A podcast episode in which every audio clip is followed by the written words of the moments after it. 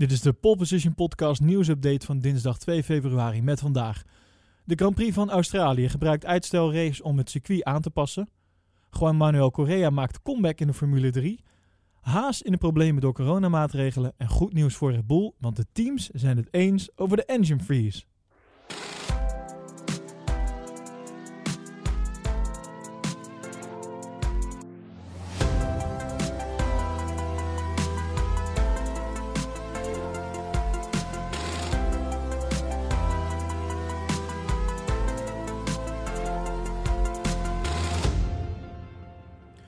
Ja, gisteren hadden we het al even over de Grand Prix van Australië. Deze is verplaatst van maart naar november.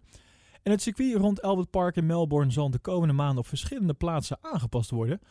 Door het uitstel van de grote prijs van Australië heeft de organisatie hier tijd om eh, verschillende wijzigingen door te voeren.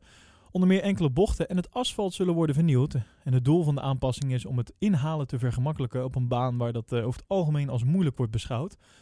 Daarnaast hoopt de organisatie ook dat de teams door de wijzigingen met alternatieve strategieën durven te experimenteren. Nou, de, de, volgende veranderingen zouden worden overwogen. Het is allemaal nog niet definitief, maar dit uh, gaat door de wandelgangen. De eerste bocht willen ze gaan breder gaan maken om het inhalen daar uh, gemakkelijker te maken. En uh, daarmee is er ook een minder kans op crashes. Daarnaast willen ze de bocht 6 willen ze gaan verbreden. En ze willen de chicane uit bocht 9 en 10 verwijderen. Dat zou ervoor moeten zorgen dat de coureurs beter zouden moeten kunnen volgen. Ze hebben het eigenlijk over sector 2 en sector 3. Bocht 13 willen ze breder maken en een banking van 5% toepassen. Ze willen de pitlane gaan verbreden, waardoor de maximaal toegestane snelheid in de pitstraat verhoogd kan worden van 60 naar 80 km per uur. En de organisatie hoopt hiermee eh, strategische opties te creëren, waardoor de teams kunnen afwijken van ja, eigenlijk de gebruikelijke eenstopper in, uh, in Melbourne. En tot slot is een volledig nieuwe asfaltlaag gepland. Ook de nieuwe ondergrond, die, eh, die zwaarder zou zijn voor de banden, moet de teams helpen om alternatieve strategieën te overwegen.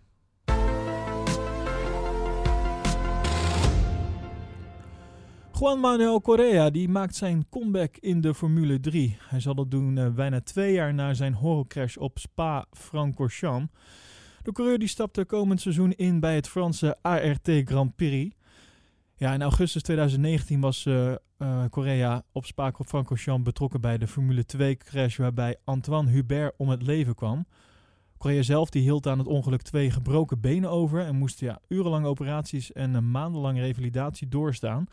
Ondanks dat was hij altijd wel van overtuigd dat hij zou terugkeren in de, in de autosport. En die comeback die staat dus nu ook echt te gebeuren. Correa zegt hierover: Ik ben ontzettend blij om terug te keren naar wat ik heb meegemaakt. Ik ben Art Grand Prix super dankbaar. Het betekent heel veel voor me dat ze in mij en mijn comeback geloven. Ik vat dit seizoen aan met een open geest. Ik wil mezelf geen druk opleggen. Ik zal mijn best doen en ik zal doen waar ik van hou. En dat is al een overwinning. Over zijn verdere toekomst in de autosport zegt Korea. Mijn droom is nog altijd om de Formule 1 te bereiken. En dit is de eerste stap in mijn comeback. Ja, het Formule 3 seizoen dat zal gaan beginnen in mei in Barcelona. En daar zullen we Korea dus aan de start zien verschijnen.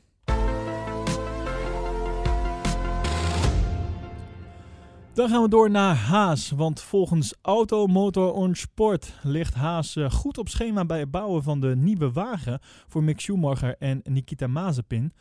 De nieuwe onderdelen zouden bijna klaar zijn en de assemblage van het geheel zou deze week moeten beginnen. En half februari zou de VF21 dan klaar moeten zijn. Er is echt een probleem en dat ligt bij uh, de Ferrari V6 Turbo. Want uh, ja, die motor die is inmiddels in het Verenigd Koninkrijk. Maar de Italiaanse technici die nodig zijn om hem uh, te starten, die kunnen vanwege coronabeperkingen niet naar dat land vliegen. En dat betekent dat de motor waarschijnlijk op zijn vroegst pas tijdens de pre-season test in Bahrein gestart kan worden. Ja, en dat is natuurlijk iets wat Haas absoluut niet wil. Haas die heeft een uh, hub in Engeland waar onderdelen worden geproduceerd. Maar het chassis en de motoren die worden in Italië gebouwd. Voorheen werden alle componenten in Italië in elkaar gezet, maar sinds dit jaar gebeurt dat dus in Banbury. En Gunther Steiner zegt hierover: ja, dit jaar is dat logistiek eenvoudiger dan onze onderdelen naar Italië te sturen voor assemblage. Maar ja, dit zorgt er dus echter wel voor dat Haas met het probleem zit dat ze niet zomaar personeel heen en weer kunnen vliegen in verband met de diverse coronabeperkingen. Gunther Steiner zelf die zit uh, momenteel vast in de Verenigde Staten. Hij zegt erover, ja, als ik nu naar Engeland zou willen vliegen, dan zou ik eerst twee weken in quarantaine moeten. En alleen atleten zijn van die regel uitgezonderd. Haas die, uh, gaat het seizoen in vrijwel met dezelfde auto als vorig seizoen. Ze maken ook niet gebruik van de ontwikkelingstokens die elk team heeft gekregen. Ja, dat heeft eigenlijk maar met één ding te maken. En dat is geld. Want ja, ze zijn tegelijk ook de volledig nieuwe auto voor 2020 aan het ontwerpen. En om dan ook nog eens tijd en geld te steken in de doorontwikkeling van de 2020 auto, ja, dat zit er dan niet in. Dus dit seizoen wordt echt wel een overbruggingsjaar voor Haas. Maar ja, dat betekent niet dat de auto precies uh, uit zal zien als zijn voorganger de VF20. Want zaken als de voorvleugel, de luchtstroomgeleiders achter de bargeboards en de remkoelingen zijn nieuw, omdat we die moesten aanpassen aan de nieuwe vloer, zo zegt de Steiner. Die ook aangaf de gelimiteerde windtunneltijd dit seizoen enkel en alleen in de auto van 2020 te willen steken.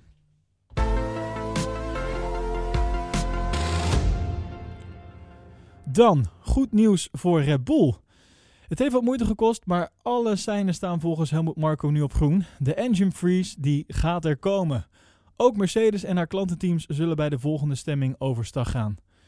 Ja, met Honda heeft uh, Red Bull wel al een deal, maar alleen de ja, bijbehorende engine freeze moet nog worden bekrachtigd door de concurrentie, de FIA en de Formule 1. En zoals je al eerder in onze nieuwsupdate kon, uh, kon horen, zou daar vorige week over gestemd worden.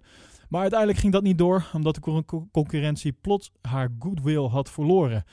En Helmut Marco die vertelt in gesprek met F1 Insider dat het draaide om, de, om Mercedes en haar klantenteams. Dus Mercedes, Aston Martin, McLaren en Williams. Die waren het volgens Helmut Marco namelijk niet eens met de manier waarop de engine freeze op papier was gezet. Nou, met aanpassingen aan de formulering zouden zij nu akkoord zijn, zegt Helmut Marco. En ja, de andere teams, aangedreven door Ferrari en Renault motoren, die zouden sowieso al overstag zijn. Hij zegt erover, zes van de tien teams eh, die moeten voor het plan stemmen. En we hebben slechts een simpele meerderheid van die stemmen nodig.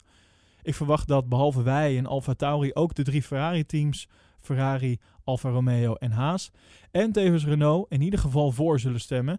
En de stemming hierover die, ja, die zal halverwege februari plaatsvinden.